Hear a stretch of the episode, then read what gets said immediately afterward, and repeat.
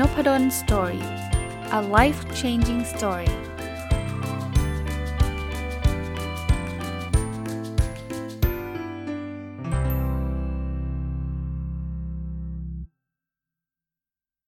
สวัสดีครับ ยินดีต้อนรับเข้าสู่นพดล Story Podcast นะครับ เรากลับมาที่หนังสือที่ชื่อว่า Zen The Art of Simple Living เขียนโดยคุณชุนเมียว มัสุโนะนะครับ ต้องบอกว่ารีวิวข้ามสัปดาห์มา เพราะว่ามันติดวันเสาร์อาทิตย์นะ วันเสาร์เรามีรายการประจำก็คือ Weekend Entrepreneur ส่วนวันอาทิตย์เนี่ย เราก็มีรายการ My Books นะครับ หนังสือเล่มนี้เนี่ยผมซื้อมาอ่านจบไปนานแล้วแล้วก็มันมีข้อคิดดีๆ หลาย ๆ ข้อเลยนะครับ แนวเซนจะเป็นแนวแบบเรียบง่ายนะครับ ธรรมชาติอะไรเงี้ยนะก็ก็เลยคิดว่าช่วงปีใหม่เนี่ยน่าจะเป็นช่วงที่ดีนะ ที่เรากลับมานั่ง จะเรียกว่าสะท้อนคิดหรือถ้าภาษาอังกฤษเรียกว่า reflection นะครับ ก็คนเขียนเป็นเป็นพระนะครับนะชุนเมียวมาซุโนะนะก็เป็นนักบวชต้องใช้คำว่านักบวชแล้วกันนะวันนี้จะเอามาฝากเรื่องของการลด20 วิธีในการลดความสับสนหรือว่าความวิตกกังวลนะมาเริ่มต้นกันเลยนะครับ วิธีที่1เนี่ยเขาบอกว่าให้เราเนี่ยช่วยคนอื่นครับ เขาบอกว่าเวลาเราเข้าไปช่วยคนอื่นแล้วเนี่ยมันมันมันจะช่วยลดความวุ่นวาย ความวิตกกังวลลง ถามว่าเอ๊ะมันไปลดยังไงเขาบอกเอาง่ายๆนะคือเราจะมีความสุขไม่ได้เลย ถ้าเกิดคนรอบข้างเราไม่มีความสุขใช่ปะเพราะนั้นการที่เราช่วยคนรอบข้างมีความสุข ตัวเราก็จะมีความสุขโดยอัตโนมัตินะครับ ก็ก็ลองลองทำดูนะครับ การช่วยเหลือคนอื่นเนี่ยน่าจะเป็นอะไรที่เราทำกันได้อยู่แล้วอะบางแต่บางทีเรามองมองข้ามมันไป วิธีที่ 2 นะครับ ให้เราระวังยาพิษ 3 ประเภท 3 ประเภทนี้คืออะไรบ้างครับ 1 คือความโลภนะอันที่ 2 คือความโกรธ และอันที่ 3 คือการไม่สนใจภาษาอังกฤษเรียกว่า ignorant นะครับสอันนี้จะทำให้เราเรารู้สึกแย่นะครับโลภนี่ชัดเจนเลย อยากได้อยากมี คือจริงอยากได้อยากมีมันเป็นเรื่องของมนุษย์นะ แต่ถ้าเกิดอยากได้อยากมีมากจนเกินไป แล้วไปใช้วิธีที่ผิดๆนะไปทุจริต ไปทำอะไรที่ไม่ถูกต้องเนี่ย มันก็ก็แย่ถูกไหมเป็นยาพิษอันแรก ความโกรธแน่นอนครับ เวลาเราโกรธเนี่ยเราก็หุนหันพันแล่นนะบางทีตัดสินใจหรือว่าไปทำอะไรที่มันมันเลวร้ายขึ้นมามันก็แย่นะครับ หรือ ignorance ignorance ก็คล้าย ๆ เป็นว่าฉันเพิกเฉยอะมีปัญหาฉันก็ทำเป็นไม่เห็นนะเอาหูไปนาเอาตาไปไร่บางทีมันก็ไม่ได้ช่วยทำให้ความวิตกกังวลมันลดลงนะครับ ก็ให้ระวัง3ยาพิษนี้ไว้ เทคนิคที่ 3 ครับเขาบอกว่าให้เราเนี่ยพยายามรู้สึกขอบคุณนะเขาเรียกว่า the sense of gratitude นะครับ จริง ๆ มันมีงานวิจัยอยู่เยอะแยะมากมายนะครับ ว่าถ้าเราซาบซึ้งกับสิ่งที่เรามีรู้สึกขอบคุณกับสิ่งต่างๆ ที่เกิดขึ้นกับเรานะมันจะทำให้เรามีความสุขมากขึ้น มีงานวิจัยเลยนะครับ ไม่ใช่ว่าเป็น how to ลอยๆ เฉยๆนะผมเคยไปเรียนคอร์ส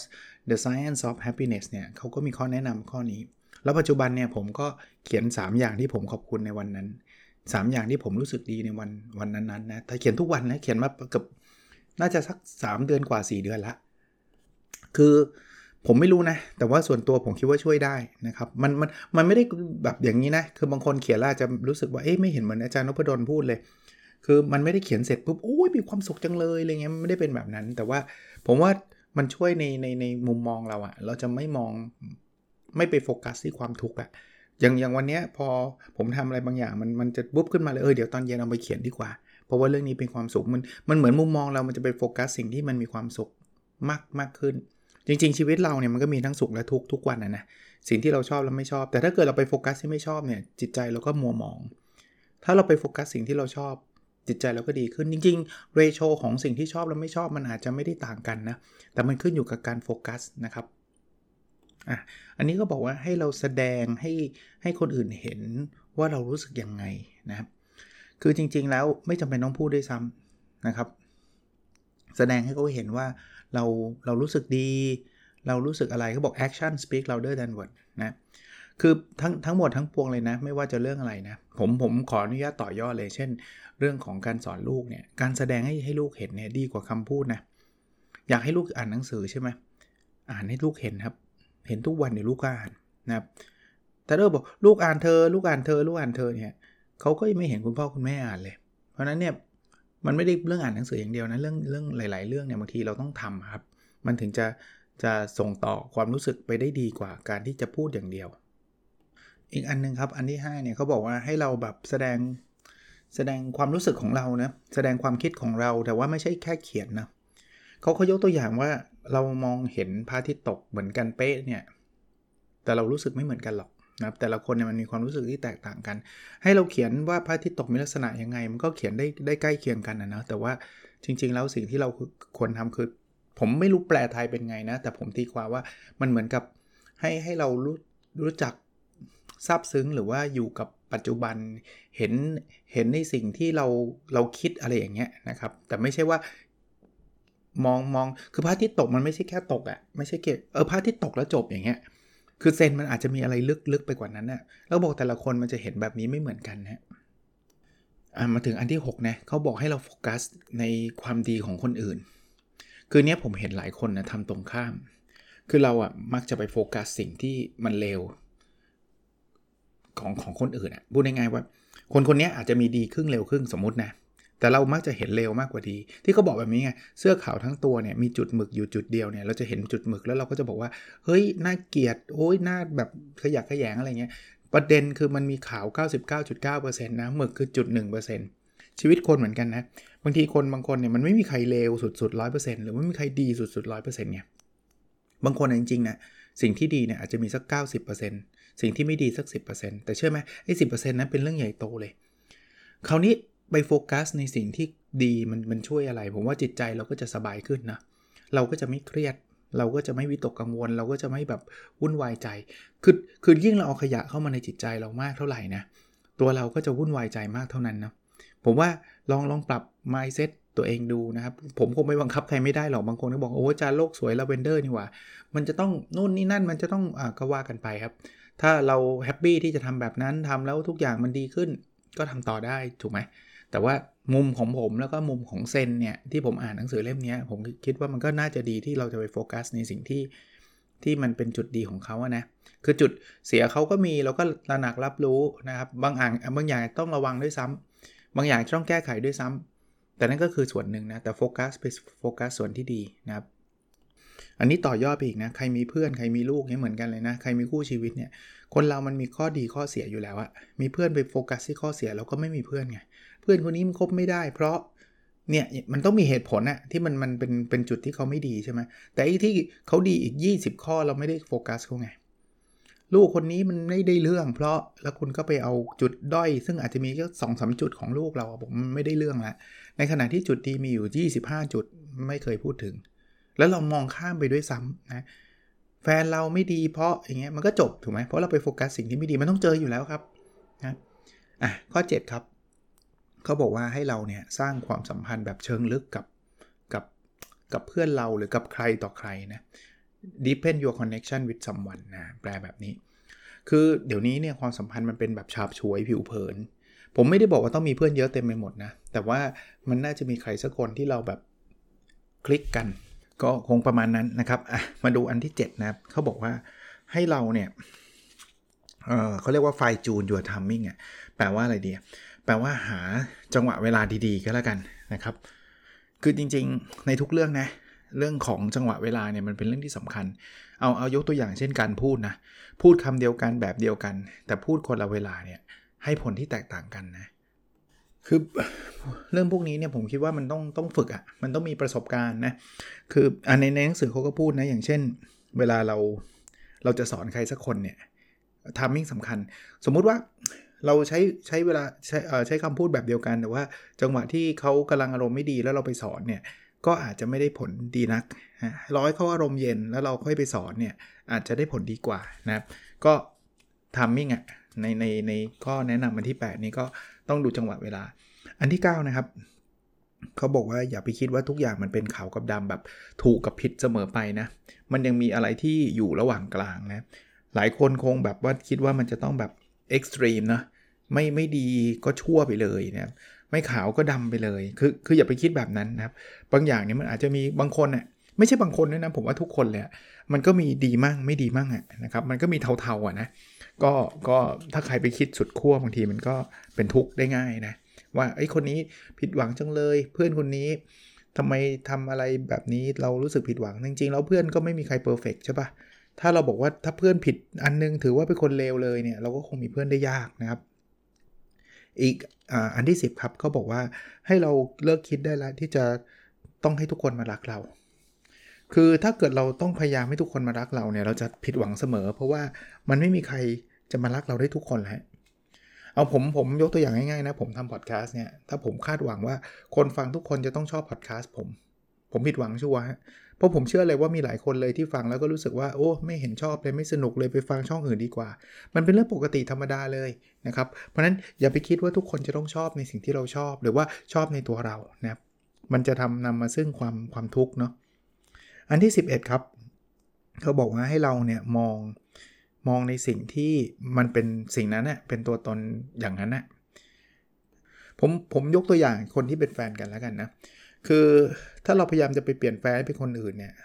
ผมรับประกันเลยนะว่าแฟนเราไม่มีความสุข เผลอๆอาจจะเลิกกันด้วยซ้ำเพราะว่าเขาก็จะต้องพยายามทำตัวที่มันไม่ใช่ตัวตนของเขาเนี่ย เพราะนั้นพยายามพยายามปรับทัศนคติเราใหม่ อีกมุมหนึ่งด้วยนะคือพยายามมองให้มันลึกลงไปด้วยเนาะนะครับคือบางอย่างเนี่ยมันเป็นเรื่องเดียวกันนั่นแหละ แต่ว่าวิธีการมองเนี่ยมันอาจจะจะไม่เหมือนกันนะ คนที่มองลึกลงไปก็อาจจะเข้าใจว่าความรู้สึกหรือว่าความคิด มันมันมาจากไหนนะครับบางทีมันก็คนหวังดีเหมือนกันเนี่ยบางทีเราแสดงออกมาไม่เหมือนกันเนาะถ้าเรารู้จักมองลึกลงไปเนี่ยจะเห็นว่าอ๋อจริง ๆ เป็นความหวังดีอย่างคุณพ่อคุณแม่เตือนเนี่ยโอ้ยเราเบื่อลาคาญจัง แต่ถ้าเกิดมองลึกลงไปเนี่ยนะจริงๆมันมาจากความรักนะมาจากความหวังดี แน่นอนครับบางทีคุณพ่อคุณแม่บางคนก็ไม่ได้มีทักษะในการพูด อาจจะพูดใช้คำแรงนะครับ แต่ก็มาจากความรัก ถ้าเราเป็นคนรู้จักมองลึกแบบนั้นเนี่ยความทุกข์เราก็จะลดลงอ่าอีกอันครับเขาบอกว่าให้เราเนี่ย จะเรียกว่าอะไรนะครับ รู้จักเพิกเฉยบ้างนะคือบางอย่างเนี่ยเราควบคุมไม่ได้ใช่ไหมถ้าเราแบบว่ามัวแต่ยึดติดว่าทำไมไม่เป็นอย่างนั้นทำไมไม่เป็นอย่างนี้เนี่ยผมว่ายากผมใช้คำว่าเพิกเฉยจะไม่ถูกนะผมว่าคำว่าปล่อยวางเนี่ยน่าจะถูกกว่านะคือคือก็ต้องปล่อยวางบ้างนะครับ ไม่ใช่ว่าทุกอย่างมันจะต้องเป็นแบบเป็นอย่างที่เราคิดเสมอไปเนาะนะครับ หรืออีกตัวอย่างหนึ่งนะเวลาใครเขาพูดอะไรที่มันผิดหูเราเนี่ย มันมันเจ็บใจใช่ปะแต่บางคนเจ็บใจแล้วจบ ก็คือปล่อยวางนั่นนั่นเองนะ คือไม่ต้องเก็บมาคิดอีกนะก็โอเคละด้วยด้วยเหตุผลไหนก็ได้นะก็อาจจะบอกว่าเขากำลังโมโหอยู่หรืออะไรก็ก็แล้วแต่นะ หรือให้อภัยเขาไปก็จบ แต่บางคนเนี่ยเขาเรียกว่ายึดติดยึดติดก็คือทำไมมันพูดกับเราแบบนี้ว่าแค้นเป็นวันๆเลย บางคนเป็นหลายสัปดาห์เลยนะครับ อันนี้ก็จะทำให้เราทุกข์โดยไม่จำเป็นอีกเหมือนกัน หรือบางคนอาจจะบอกจำเป็น ก็ก็ทำให้เราทุกข์นั่นเองนะครับ อันนี้ครับให้เราอย่าไปคล้าย ๆ กับเมื่อกี้เลยนะ อย่าไปแบบติดใจพวกคำพูดต่างๆ มากนัก คือที่พูดแบบนี้เนี่ยความหมายคืออย่างนี้ บางคนเนี่ยเป็นคนที่พูดไม่เก่งนะพอพูดไม่เก่งแล้วเนี่ยเราก็ไปคิดว่าอ๋อเขาคงไม่ชอบเรา จริง ๆ มันแค่ทักษะการพูดเขาไม่ดีนะครับ วิธีการพูดเขาอาจจะห้วนห้วนหรือบางทีก็เสียงดังนะครับแต่ไม่ใช่ว่าเขาไม่ชอบ หรือบางคนก็ไม่รู้จักวิธีการเอ็กซ์เพรสการแสดงคำคำคำขอบคุณเนี่ยไม่ใช่เขาไม่รู้สึกขอบคุณนะเขาอาจจะรู้สึกขอบคุณเรา แต่เขาแสดงไม่เป็นเน่ยเออเขาพูดไม่เป็นเน่ยเขาอาจจะเขินอาจจะอายหรือ หรืออะไรก็ก็แล้วแต่ แต่ตัวเราอะอย่าไปยึดติดมาก บางคนบอกเฮ้ยฉันทำนี้เธอทำไมเธอไม่ขอบคุณฉันเลยยึดติด พอยึดติดมากๆเป็นไงรู้สึกแย่ไง วันหลังฉันไม่ทำแล้วดูซิไอ้คนเนี้ยทำแล้วไม่เคยขอบคุณเราเลยนะก็ก็เราก็ทุกข์นะครับถ้าถ้าเกิดเราเป็นคนที่แบบว่า จะจะต้องแบบอย่างนั้นอย่างนี้เยอะนะครับ ไปยึดติดกับคำพูดมากนะครับอ่าอันที่ 14เนาะเขาบอกว่าอย่าไปคิดในในเทอมของ loss and gain คือบางคนคิดแบบสละตะทุกอย่างได้ได้มา 20 เสียไป 30 ไม่คุ้มนะคือทุกอย่างเนี่ยมันไม่ได้เป็นแบบนั้นนะคือบางคนเป็นจะใช้ว่าอะไรนะเป็น เป็นคนที่วิเคราะห์แนวแบบถ้าฉันได้ฉันต้องได้มากกว่าที่ฉันเสียไป คือบางเรื่องใช่ครับ แต่ว่าบางหลาย ๆ เรื่องโดยเฉพาะการใช้ชีวิตเรื่องความสัมพันธ์เนี่ยผมว่าไม่ใช่เลยนะเขาถึงมีคำแนะนำไงว่าสามีภรรยาถ้าคู่ไหนมานั่งคิดนะวันนี้ฉันทำอันนี้ให้เธอพรุ่งนี้เธอต้องทำคืนให้ฉันไม่อย่างนั้นติดลบอย่างเงี้ยถ้าคิดแบบนี้ทะเลาะกันทุกรายนะครับทะเลาะทุกรายบางที แน่นอนมันก็ต้องแลกเปลี่ยนกันอยู่แล้วนะครับ ไม่ใช่ว่าบังคับให้ให้คนนึงทำอย่างเดียวคนนึงไม่ทำเลย แต่ว่าอย่าเก็บสกอร์มานั่งคิดว่าใครได้มากกว่าใครอย่างเงี้ยนะครับ มันเป็นรู้สันเกณฑ์เป็นได้เปรียบเสียเปรียบกันทุกเรื่องนะ เพื่อนก็เหมือนกันนะ ความเป็นเพื่อนจริงมันก็ช่วยกันไปช่วยกันมาแหละ แต่ถ้าใครมาเริ่มนั่งคิดว่าเฮ้ยฉันช่วยเธอ 7 ครั้ง เธอช่วยฉัน 4 ครั้งเอง ฉันขาดทุน คงคงเป็นเพื่อนกันได้ยากถ้าเป็นแบบนี้นะครับ แต่มองอีกมุมหนึ่งคนที่เป็นเพื่อนบางคนก็เอาเปรียบ ไอ้นั่นก็แปลว่าจงใจเหมือนกันวิเดี๋ยวอย่าไปช่วยมันเยอะ เดี๋ยวมันมันให้มันช่วยเราเยอะๆอะไรเงี้ยมันก็เป็นเพื่อนกันไม่ได้นะครับ มาถึงข้อ 15 ครับเขาบอกว่าอย่าแบบควยเขวโดยความคิดเห็นของคนอื่นได้ง่ายนัก อันนี้ก็เป็นเหมือนกันนะ คือบางทีเนี่ยคนน่ะเขามี opinion ใช่ไหมเขามีข้อคิดเห็น เขาอาจจะพูดด้วยความตั้งใจดีก็ได้นะ หรือบางทีก็พูดไปงั้นๆเนี่ยหรือบางทีก็ตั้งใจไม่ดีมันก็แล้วแต่นะแต่ถ้าเกิดเราอะไม่หนักแน่น คนพูดมาทีก็เอนไปที พูดอีกทีก็เอียงไปที เราทำจะทำอันนี้ทำธุรกิจอันนี้เพื่อนมาพูดคนเดียวเลยบอกเฮ้ยไม่ work หรอกก็ไม่ work ก็ไม่ทำทั้งๆที่เราศึกษามาดีแล้วเพื่อนอีก 7 คนบอกว่า work แต่อีกคนนึงบอกไม่ work ก็เลิกนะผมไม่ได้บอกห้ามฟัง เคยพูดอยู่ตลอดครับว่าพวกคำแนะนำพวกนี้เนี่ยอย่าไป take it is extreme อะ คือพอบอกห้ามทำก็ไม่ทำเลยเป็นศูนย์พอบอกว่าอย่าไปควยเขวก็คือฉันไม่ฟังใคร มันไม่ใช่แบบนั้นนะ มันต้องหาจุดบาลานฟังไว้ได้ แต่ว่าไม่ใช่ว่าหูเบาอะ ฟังปุ๊บเขวทันทีเขวทันทีคือคิดให้หนักๆนะครับ มาถึงข้อที่ 16 ครับ ก็บอกว่าต้องมีความเชื่อมั่น มีศรัทธาดีกว่าใช้คำว่าศรัทธาดีกว่านะครับคือทำอะไรแล้วเนี่ยบางทีมันมันมันไม่มีศรัทธาแล้วก็ไปได้ไม่สุดนะเนาะ คือเราก็ต้องเชื่อนะเชื่อในตัวเองเชื่อในความรู้เชื่อในอะไรหลายๆอย่างนะครับพอมันมีอะไรที่มันเป็นเฟสนะเป็นศรัทธาเนี่ยผมคิดว่าเราก็จะมีโอกาสประสบความสำเร็จเยอะนะครับ อันนี้น่าสนใจนะครับเขาบอกให้ลองพูดคุยกับต้นไม้ จริง ๆเขาใช้คาว่าสวนนะแต่ว่าผมก็คิดว่าต้นไม้นั่นแหละคือแนวเซนเนี่ยเป็นแนวที่แบบเรียบง่ายอะ่ะไม่ต้องอะไรมากนะบางคนบอกไม่มีเพื่อนไม่ไม่รู้จะคุยกับใคร ต้นไม้ก็คุยได้ครับ แล้วเคยมีงานการศึกษานะอันนี้ผมก็ไม่ได้ศึกษามาแบบลึกๆนะครับ แต่เคยอ่านหนังสือเจอว่า คุณลองไปปลูกต้นไม้นะแล้วคุณลองพูดจาเพราะๆกับมันเนี่ยเพราะๆกับต้นไม้อะซึ่งมันก็แปลกนะเขาก็บอกว่าต้นมันจะเจริญงอกงามได้ดีกว่า เราอิกนอมันเราไม่สนใจมันหรือว่าพูดจาไม่เพราะกับมัน ผมว่ามันก็อาจจะเป็นในเรื่องของ energy ถ้ามันเป็นแบบนั้นนะนะ energy ในเชิงบวกเนี่ยมันก็จะช่วยทำให้ต้นไม้เนี่ยเจริญเติบโต หรือมองอีกมุมนึงคือ เวลาเรามีความสุขในการทำอะไรเนี่ยสิ่งนั้นมันก็มักจะประสบความสำเร็จ เราอาจจะทนุถนอมต้นไม้หรืออะไรอย่างเงี้ยแต่แต่ลองคุยกับต้นไม้ดูครับน่าสนใจแต่ว่าก็ให้พอเหมาะพอสมนะไม่ใช่ว่าเดินคุยกับต้นไม้เป็นทุกต้นเลยระหว่างทางอันนั้นก็เกินไปใช่ไหมข้อที่ 18 ครับเขาบอกว่า ลองหาโอกาสอยู่กับครอบครัวนะ ข้อนี้คงไม่ต้องพูดอะไรเยอะเลยนะ ผมสนับสนุนอย่างมากนะ ช่วงเวลาปีใหม่เนี่ย ผมว่าเป็นช่วงเวลาที่ดีนะ ที่เราจะ get together นะครับ ก็ผมเข้าใจนะครับ บางคนก็อาจจะอยู่กันคงคนละจังหวัดหรือแม้กระทั่งคนละประเทศนะ แต่ว่าอย่างน้อยๆ เนี่ย โทรคุยกันก็ยังดี ถ้าใครที่อยู่ใกล้ ๆ กันเนี่ย ก็พูดคุยกันนะครับ จริง ๆ มันก็ควรจะไม่จำเป็นต้องเฉพาะช่วงปีใหม่ แต่ว่า ช่วงปีใหม่ก็เป็นช่วงเวลาที่มันมีวันหยุดยาวนะ ก็หลาย ๆ คนเข้าถือโอกาสกลับบ้านนะครับ ไปเจออคุณพ่อคุณแม่ญาติผู้ใหญ่หรือใครต่อใครนะครับ ก็บางทีกันกันได้คุยกับคนที่เป็น Family Member หรือว่าครอบครัวเนี่ย มันก็ทำให้เรามีความสุขนะไอ้เรื่องกังวลกังวลอะไรก็ทิ้งไปบ้างนะครับ หรือบางทีก็มาระบายกันก็ได้นะ เอามาพูดคุยกันนะครับ ข้อที่ 19นะทำให้คนอื่นมีความสุข ผมว่าความสุขเนี่ยมันเป็นสิ่งที่มันติดต่อกันนะเราเรายิ่งทำให้คนมีความสุขเยอะเนี่ยผมมีความเชื่อนะว่าตัวเราก็จะมีความสุขเยอะ นั้นเนี่ยวันนี้ลองหาโอกาสนะครับทำอะไรก็ได้ครับ คนอื่นเนี่ยไม่จำเป็นต้องเป็นคนที่เรารู้จักด้วยซ้ำนะครับ เราอาจจะให้คนช่วยเหลือคนที่เขาได้โอกาสหรืออะไรอย่างเงี้ยนะครับทำให้เขามีความสุขมากขึ้นเนี่ยตัวเราก็จะรู้สึกดีขึ้น แล้วข้อที่ 20เนาะเขาบอกว่า ให้เรารู้สึกซาบซึ้งใจหรือว่าขอบคุณกับคนที่เขามาก่อนเรา ถ้าเป็นในครอบครัวเราก็เรียกว่าบรรพบุรุษใช่ไหมเราเกิดมาได้เนี่ยเพราะเพราะเขานะ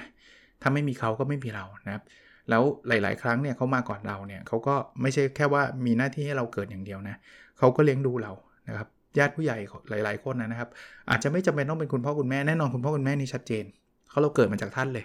แล้วท่านก็เลี้ยงดูเราส่วนใหญ่ก็จะเป็นแบบนั้นนะแต่บางทีเนี่ยก็ลุงป้าน้าอาเนี่ย ท่านก็ก็ช่วยเหลือเราหรือคนที่ไม่ใช่ญาติเราแต่ว่ามีพระคุณกับเรา เช่น คุณครูนะครับหลายๆคนเนี่ยชีวิตเปลี่ยนเพราะคุณครูเลยนะคือคุณพ่อคุณแม่ก็ช่วยแหละ แต่ว่าคุณครูก็นำมาโอกาสอะไรต่างๆ มาให้เรานะหรือเจ้านายหรือผู้มีพระคุณนะผมใช้คำนี้กันแล้วกันนะครับ ก็ วันนี้คงประมาณนี้เนาะช่วงปีใหม่ขอเอาหนังสือเล่มนี้มายาวๆเลยแล้วกันนะครับ อีกหนึ่งตอนน่าจะจบละนะครับ เอาไว้ติดติดตามกันในวันพรุ่งนี้ก็แล้วกันนะครับ โอเคครับ แล้วเราพบกันในสดถัดไปนะครับ สวัสดีครับ